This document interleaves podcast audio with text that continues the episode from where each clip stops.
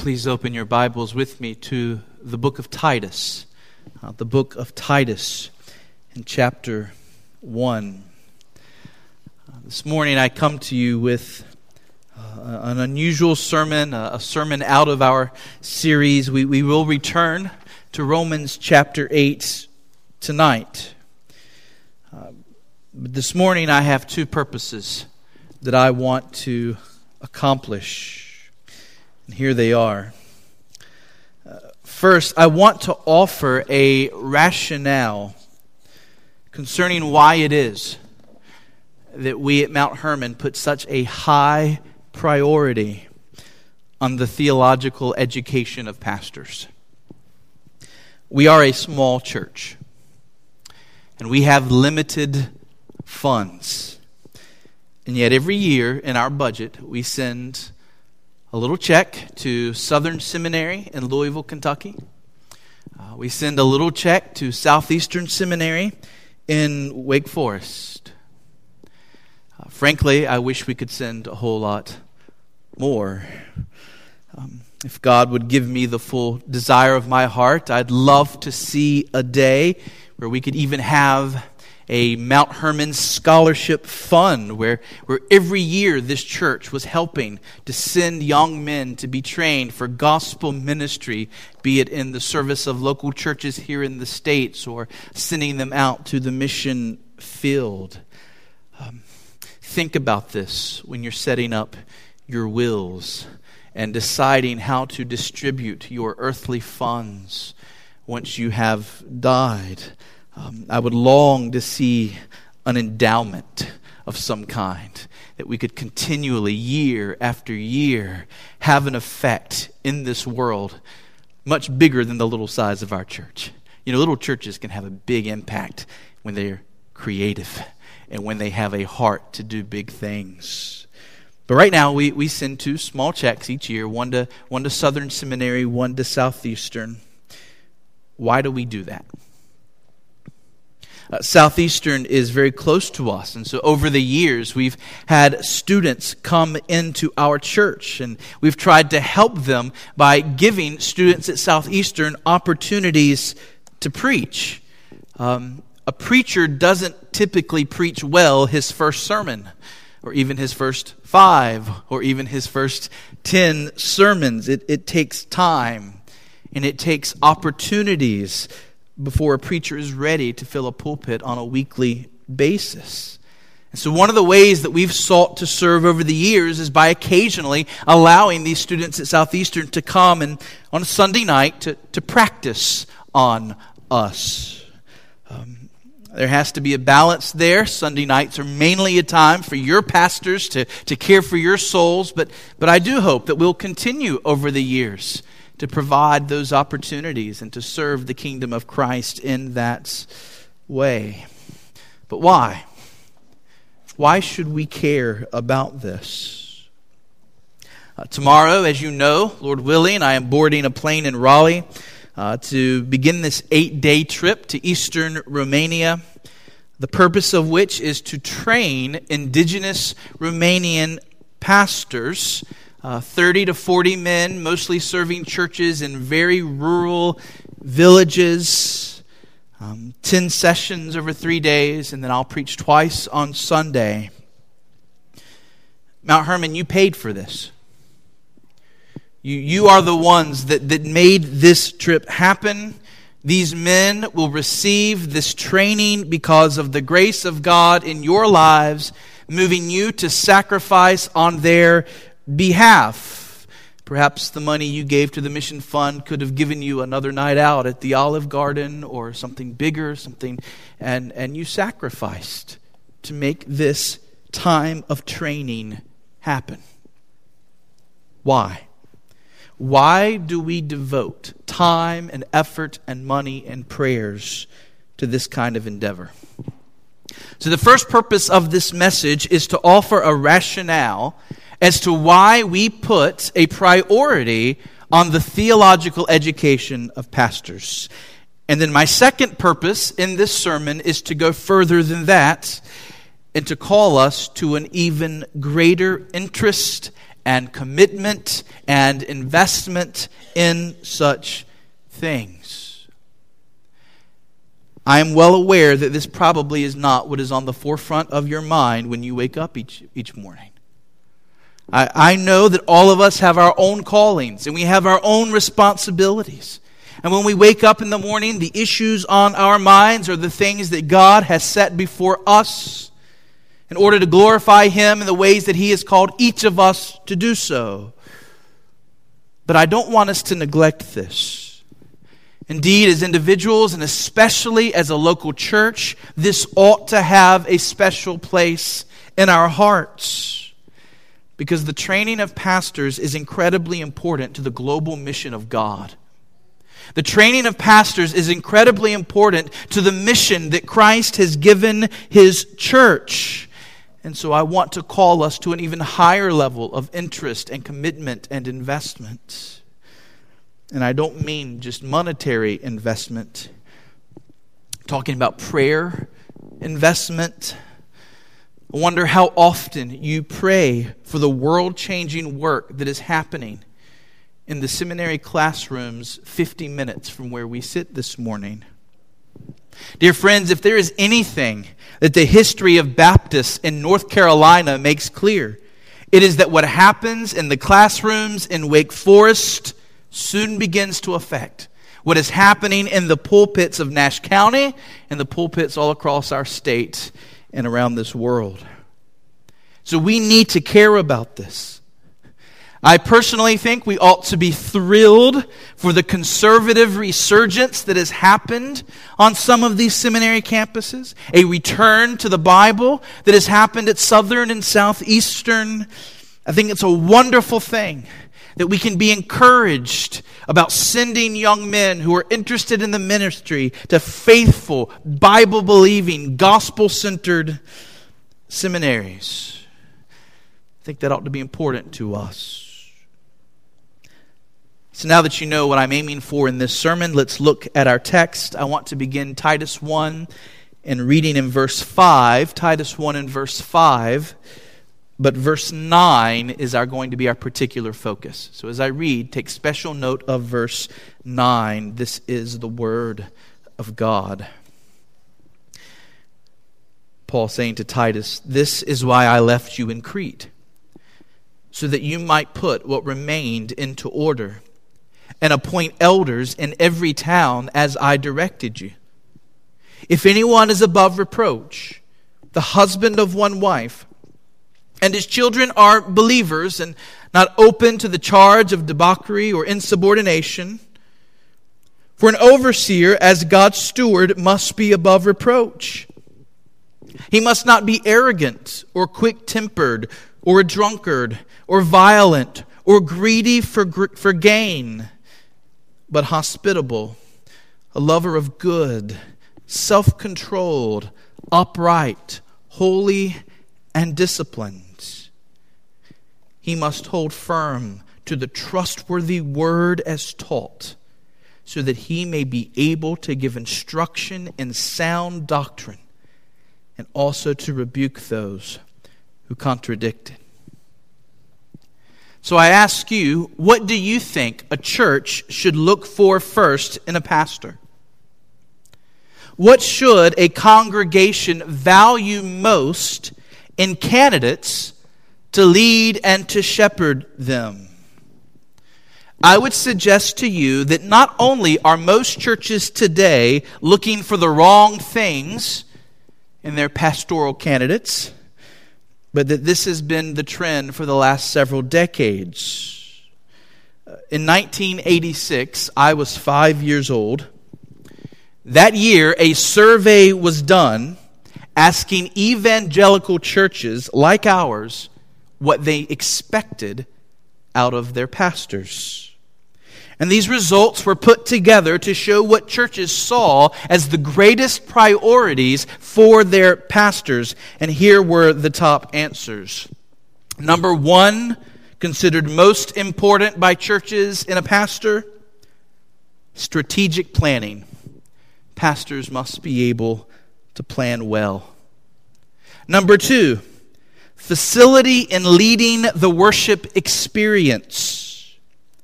Number three, sensitivity to the needs of the congregation. Number four, the spiritual development of the congregation.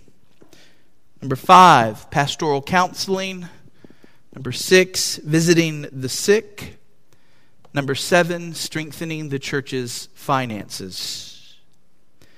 And David Wells, well known Christian thinker, looked at those results, and here's what he says He says, The minister's authority and professional status rides not on his character, nor his ability to expound the Word of God, nor his theological skill in relating that Word to a contemporary world but rather on interpersonal skills, administrative talents, and the ability to organize the congregation. The older role of pastor as broker of truth has been eclipsed by the new managerial functions that are so characteristic of the modern world. In other words, what churches today are looking for in pastors is no longer so concerned with his character and his ability to teach the word and is more concerned with his ability to administrate and to relate to people well. The first pastors were the apostles in Jerusalem, and they gave themselves to two priorities prayer and the word. They believed that they best served their congregations by giving themselves without compromise to these two endeavors prayer for the people they served and the study and proclamation of God's Word. Neither of those two things made the list of what churches were looking for in pastors in 1986. And I would suggest that it wouldn't make the list today either. Many of you know uh, Dan Rolfe at Servants Heart Fellowship, and he and I were uh, writing together recently, and we joked about the possibility that what many churches are actually looking for today in a pastor is good looks. I'm not sure how you got to be so lucky. Just God's smiling upon you. None would actually say this. None would actually say this. But many churches seem to want a pastor that looks a certain way. The reason we were talking about this is because we had noticed that many First Baptist pastors all have the same slick hairdo there are certain men who just look like a First Baptist Church pastor. And we couldn't help but wonder if, when the pulpit committee was meeting with the candidates, how much that look played into their decision. Uh, today, there is even a popular website called pastorfashion.com. Ed Young, popular pastor from Texas, started this website. It is a well intentioned guide for pastors to help them look stylish and attractive as they lead their congregations. What we notice in our verse, however, is the utter importance of a pastor being a man well skilled in the use of the Word of God. He may not dress stylishly. He may not have the First Baptist hairdo, but here is what matters can he rightly divide the Word of God? In 2 Timothy 4, verse 2, Paul told Timothy, who was then pastoring at the church in Ephesus, he said, Preach the word. Be ready in season and out of season. Reprove, rebuke, exhort with complete patience and teaching. In 1 Timothy 4, verse 16, Paul says to Timothy, Keep a close watch on yourself and on the teaching. Persist in this, for by doing so, you will save both yourself and your hearers. In 1 Timothy 3, we find the qualifications for pastors and for deacons. Both pastors and deacons are to be men of godly character. But here is the one qualification that distinguishes the pastors from the deacons. They must be able to teach the Word of God.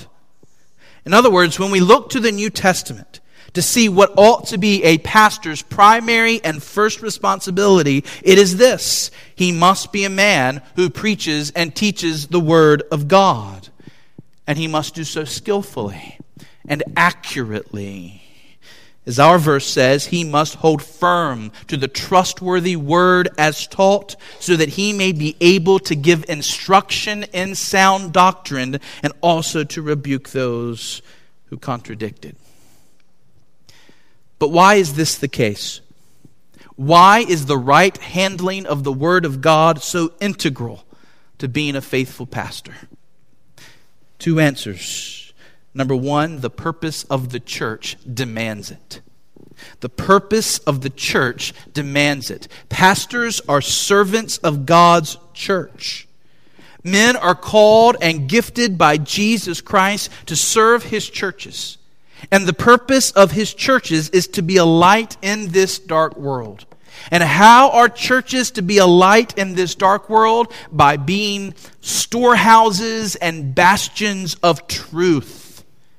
The local church has been given the stewardship of protecting and preserving and propagating the truth of God in every generation. And it is pastors who are to lead the way in this. 1 Timothy 3:15 says that the local church is the pillar and buttress of the truth. So picture a pillar. What does a pillar do? A pillar holds things up. The local church is to be a place where God's truth every week, Sunday morning, Sunday evening, God's truth is being lifted up, upheld for any and all who will see it. Picture a buttress a buttress was a large stone that could be set next to something in order to hold it up.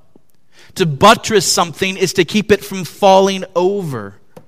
The local church has been given the mission of making sure that God's truth is standing tall, even in our secular, confused, narcissistic age. And therefore, pastors must be well trained in the scriptures. Jesus has one plan to build his kingdom and to save sinners in this world. It is not through social programs. It is not through parachurch ministries, as helpful as they can be. It is not through political governments or denominations or even large conferences. Christ's plan to save sinners is through the faithful preaching of the Word of God by men of God who go to the uttermost parts of the earth, winning the lost and establishing churches as the outposts of heaven on earth. There is no plan B. Local churches reproducing and sending out men to establish more local churches where the Word of God will be preached. This is plan A. It is the only plan, and it will succeed. Christ will build his church, and the gates of hell shall not prevail against it.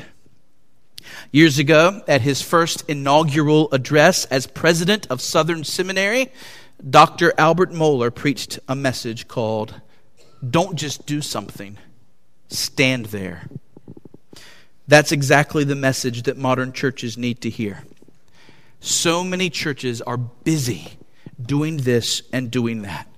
They have so many programs and so many committees, so many productions and youth camps, and the, the church is just a, a constant buzz of activity. And yet, in the midst of so much moving around, often the church is seldom taking a stand the PCUSA, the Episcopal Church of America, the United Methodists. These denominations and their churches promote hundreds upon hundreds of programs. And yet, when it is time for them to be the church, the pillar and the buttress of truth, to take a stand on the Word of God, where do we see them? Is homosexuality a sin? They will not take the stand. Would God have it be different as far as roles for men and women? They don't dare stick with the Bible on that one.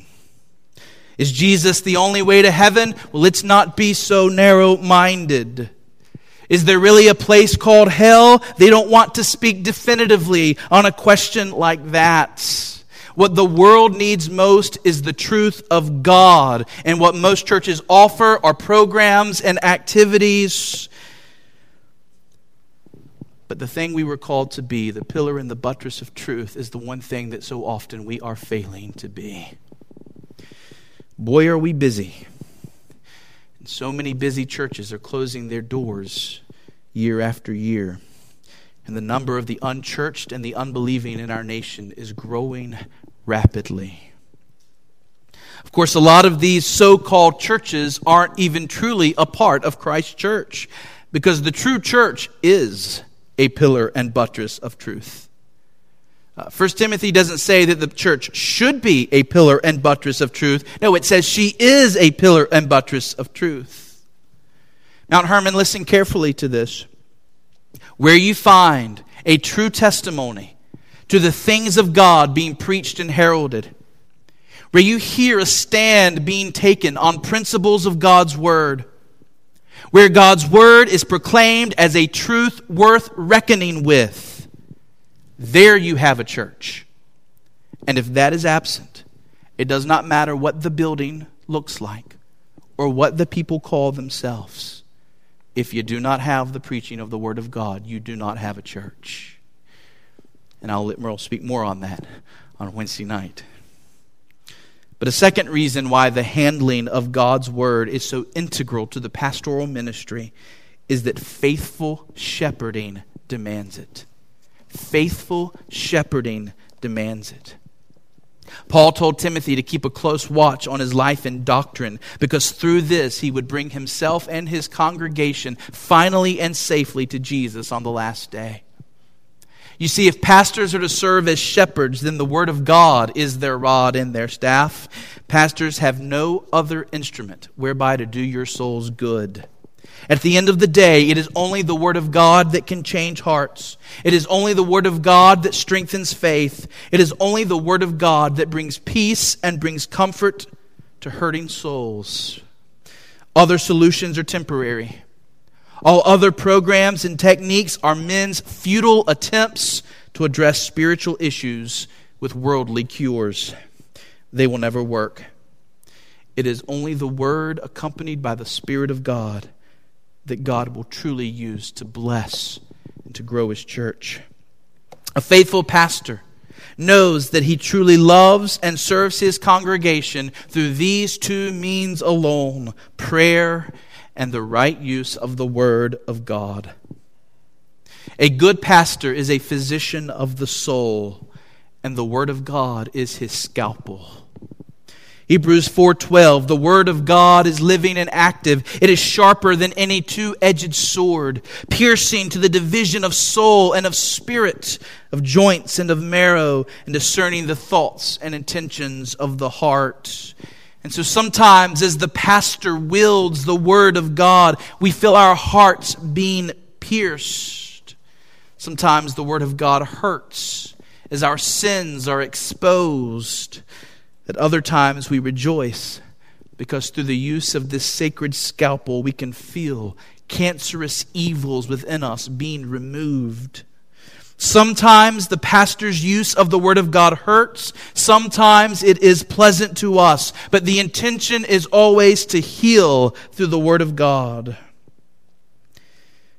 Imagine that you are preparing to undergo a surgery. A cancer has been found in you, and a surgeon has been called upon to remove that, that cancer. And so you go to meet with your surgeon. What are you most concerned with? What matters to you most about this surgeon? Are you mainly concerned with his hairdo? Are you mainly concerned with how good he is at strengthening the finances of the hospital? Frankly, are you even mainly concerned with how sensitive he is or whether or not he has a good bedside manner? No, at the end of the day, you have one main concern how good is he with a knife? My life is going to be entrusted into this man's hands or woman. Here is what matters Is my surgeon skilled? Does he know what he is doing? Suppose you ask your surgeon about his training. And what if he said to you, Well, when I was 16, I felt this compulsion, this desire, some might even call it a calling, to become a surgeon. And I decided I didn't need to be trained. I just started right then, working.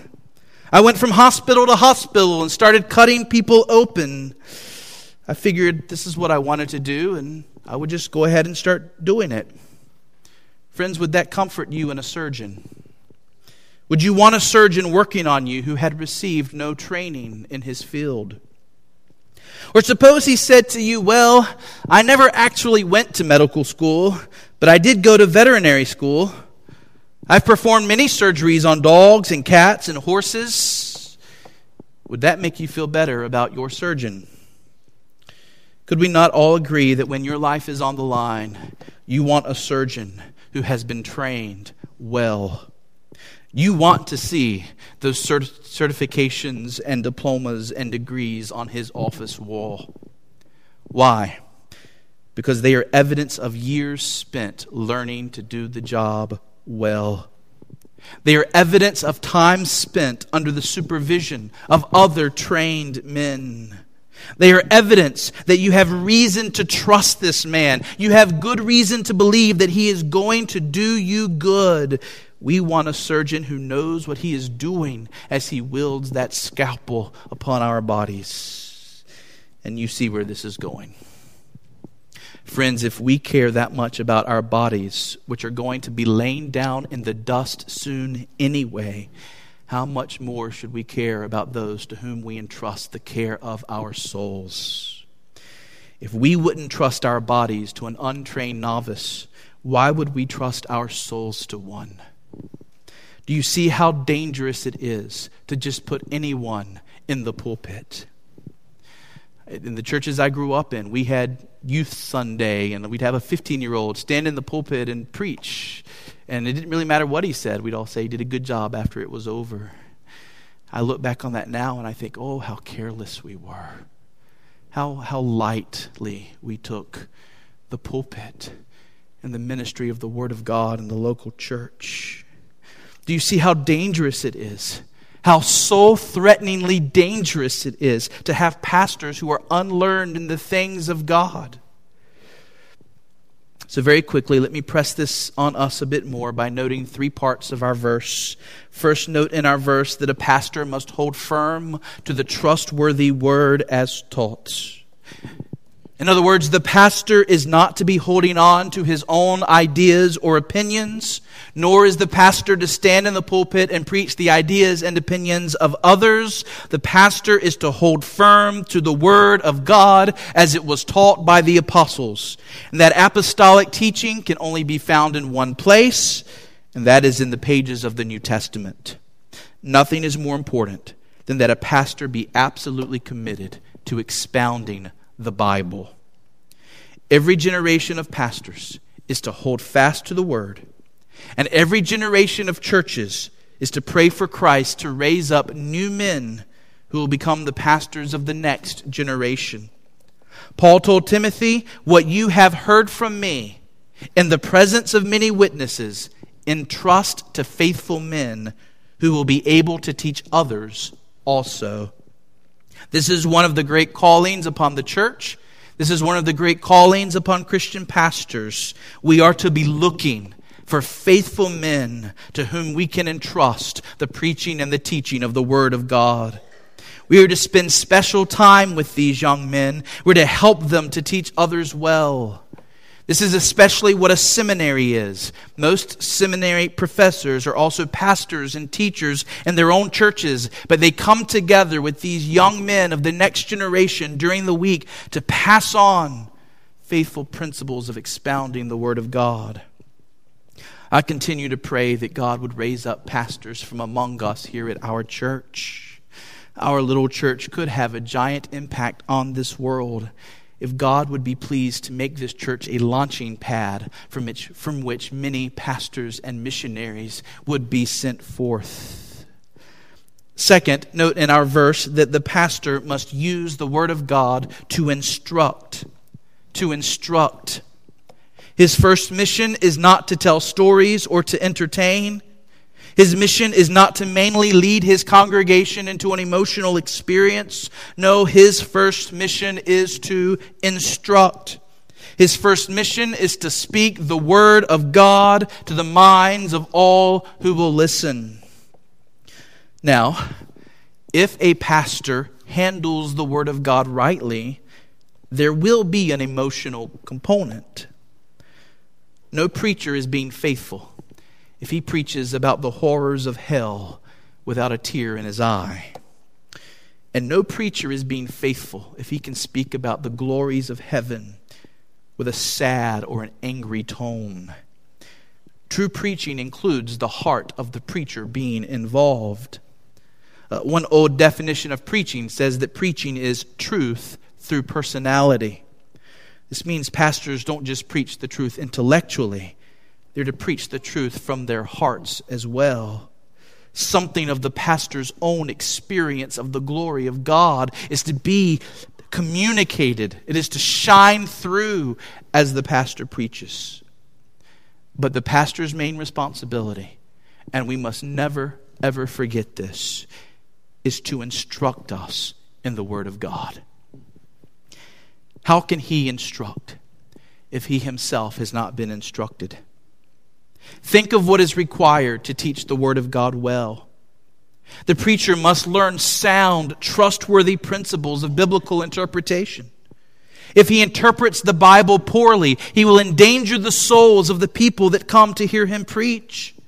A preacher must learn sound hermeneutics, that is, the right, the safe, the biblical way to interpret the Bible. A faithful preacher needs to know his church history, especially the history of theology. Why? Because he needs to know what Christians have been saying about certain passages and about certain biblical truths for 2,000 years. Because it's dangerous if you're preaching something new. There is safety in orthodoxy. There is safety in the old paths. Innovation is great for technology, it is terrible for theology.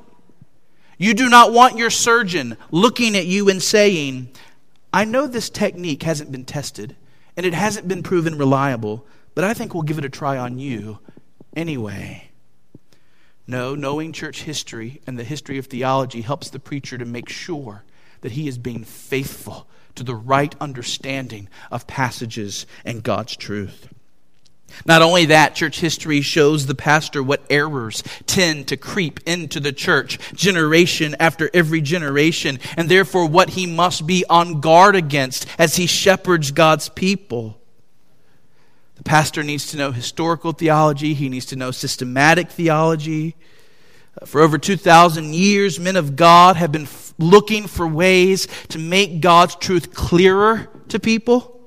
And for 2,000 years, Christian preachers and teachers have been sparring back and forth, sharpening one another, helping to show how the many truths of God go together and build on one another. Friends, God's truth is rational, it is logical, it is reasonable. Learning systematic theology helps the preacher see this so that he can preach to you in a reasonable way. Martyn Lloyd-Jones used to say that the preacher should bring his systematic theology into every sermon that he preaches, showing how every passage fits into the overall system of God's truth to sum all that up, church, a pastor cannot take his people where he himself has not yet gone. A pastor cannot explain to you what he himself does not understand. A pastor cannot bring his congregation into glorious truths that he himself has not grasped, come to live in, and rejoice in. And therefore, pastors need to be trained. The health of Christ's church, and therefore the health of gospel light in this world, depends upon it. Well, finally, note from our verse that the pastor must use the word of God to rebuke those who would contradict it. You see, if a pastor is not well skilled in the word of God, he might fail to confront error as he ought. It takes a great deal of discernment. And discernment is something that must come over time as one practices applying the Word of God to this situation and that situation. Pastoral training is so helpful here as men are asked to consider many different views and are helped to see why certain views are biblical and other views are unbiblical. Discernment is honed as pastors are trained. Right now, some very undiscerning Christians are celebrating this heaven is for real movie without even realizing how full of biblical error it is. They don't even seem to know that God forbids looking to the dead for answers, or how foolish it is to look to a young, impressionable boy to validate what God has said in His Word. Do we really have such little faith in the Scriptures that we need a deathbed experience from a little boy to help us believe it?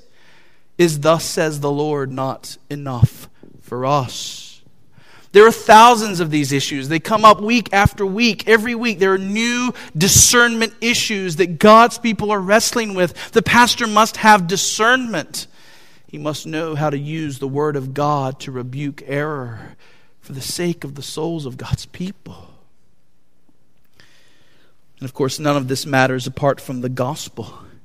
At the end of the day, the gospel is the message that the church is to proclaim, and the gospel is the message that pastors must be well trained in. And, dear friends, there is no part of Christianity that is more under attack in every generation than the gospel itself. People will doubt that Jesus was God, or they will doubt that Jesus was truly man. They will doubt the holiness of God. They will doubt the justice of God. They will complain about his wrath. They will say he doesn't even really exist. People will deny the virgin birth. They're going to deny the existence of Christ. People will come against the gospel at its very core, the cross.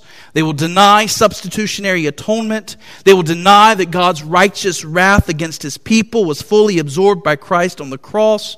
They will find theories to try and explain away the resurrection. There will be attacks made on the doctrine of justification by faith, as different people will say that there are works that must be added to it. Friends, the gospel must be defended in every generation. This is one great purpose of the local church, and pastors are to lead the way. This is a spiritual war that we are in, and a good warrior is a trained warrior. You cannot protect the gospel if you don't even know what errors to be looking for. And so, Mount Hermon, let us never lose sight of just how important it is that we do what we can to help pastors get the training they need. We need to hold our seminaries accountable to the Word of God and to Christian orthodoxy. And we need to pray for what is happening in those seminary classrooms. I ask you to pray for the training that will take place in Romania this week. But let us make sure that we are doing what we can to serve the lost around this world and the Christians of the next generation by supporting the training of pastors. Friends, if you are here and you are not a believer on the Lord Jesus Christ, I hope you will understand what I am saying. I'm saying that God created local churches to be in this world a place where lost sinners like you can come and hear the truth. This truth is so valuable that God commissioned us as a local church to protect it and to preserve it and to proclaim it so that you can hear it and believe it. What is the great message we have? That there is a God who is holy, and that we are all sinners before him and deserving of hell. But that there is a way of salvation provided for us in Jesus Christ if we will turn from our sins and trust him. And so, my prayer is that all of us would trust Jesus and follow hard after him. This is the way of salvation. This is the message that we must proclaim. May we lay down our very lives for it, if necessary, to see that it is passed on to the next generation. Amen. Let's pray.